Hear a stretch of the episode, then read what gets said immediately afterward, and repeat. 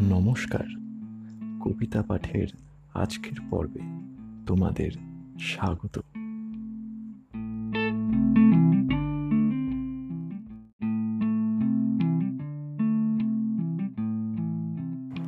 আজকে আমার নিবেদন কবি সুকুমার রায়ের চির নতুন বিখ্যাত কবিতা সৎ পাত্র।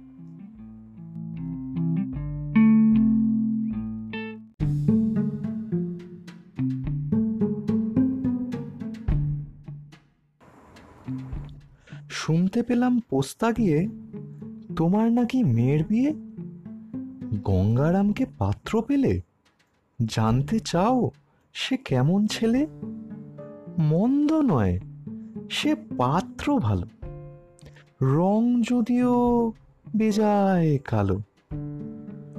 তার উপরে মুখের গঠন অনেকটা ঠিক পেঁচার মতন। বিদ্যে বুদ্ধি বলছি মশাই, ধন্যী ছেলের অধ্যাবসায়। উনিশটি বার ম্যাট্রিক এসে ঘায়েল হয়ে থামল শেষে। বিষয় আশয় গরিব বেজায়। কষ্টে সৃষ্টে দিন চলে যায়। মানুষ তো নয়, ভাইগুলো তার। একটা পাগল, একটা গোয়ার। আরেকটি সে তৈরি ছেলে। জাল করে নোট গেছেন জেলে। কনিষ্ঠটি তবলা বাজায় যাত্রা দলে পাঁচ টাকা পায়। গঙ্গারাম তো কেবল ভোগে, পিলের জ্বর আর পাণ্ডুরোগে কিন্তু তারা উচ্চ ঘর, কংসরাজের বংশধর।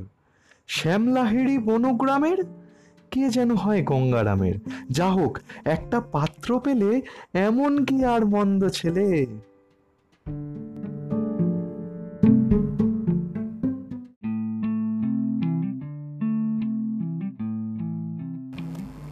আমার শ্রোতা বন্ধুদের কাছে অনুরোধ।